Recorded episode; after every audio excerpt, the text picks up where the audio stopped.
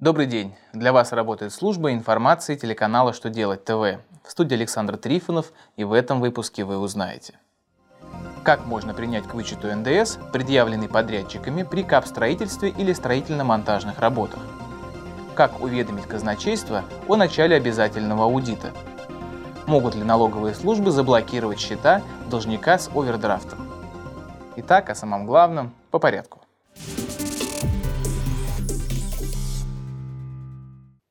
Налоговая служба разъяснила порядок принятия к вычету НДС, предъявленный подрядчиками при капстроительстве или строительно-монтажных работах. При таких работах НДС можно принять к вычету по общему правилу в течение трех лет после того, как товары, работы или услуги приняли к учету. По мнению налоговой службы, такой порядок не противоречит нормам налогового законодательства. Минфин придерживается того же мнения. Вопросы налогоплательщиков стали возникать после разъяснения ведомств, согласно которым переносить можно только те вычеты, которые предусмотрены в пункте 2 статьи 171 Налогового кодекса, а НДС вычеты при строительстве предусматриваются другим пунктом. В своих разъяснениях ведомства, скорее всего, придерживались общего подхода и не учли нюансов НДС вычетов при строительстве.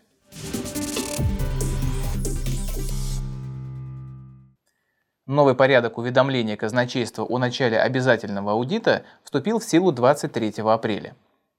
Новые правила должны соблюдать аудиторы, которые работают с компаниями, ценные бумаги которых допущены к организованным торгам, кредитными и страховыми компаниями, компаниями, доля участия государства в уставном капитале которых составляет от 25%, а также госкомпаниями и госкорпорациями.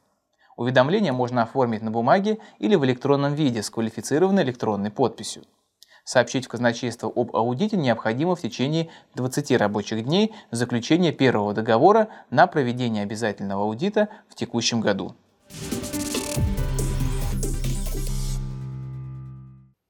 Минфин разъяснил, по каким счетам налоговики вправе приостановить операции. По разъяснениям ведомства, доступные в пределах лимита овердрафта деньги на счете являются средствами должника, которыми он может распоряжаться. Операции с этими средствами можно приостановить в соответствии с нормами налогового законодательства. Если на замороженных счетах должника находится сумма, превышающая его долг, он может представить в налоговую инспекцию заявление об отмене блокировки с указанием счетов, на которых имеются суммы, достаточные для взыскания налога.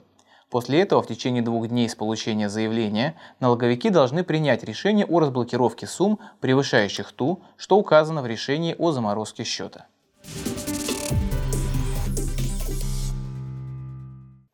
На этом у меня вся информация. Я благодарю вас за внимание и до новых встреч.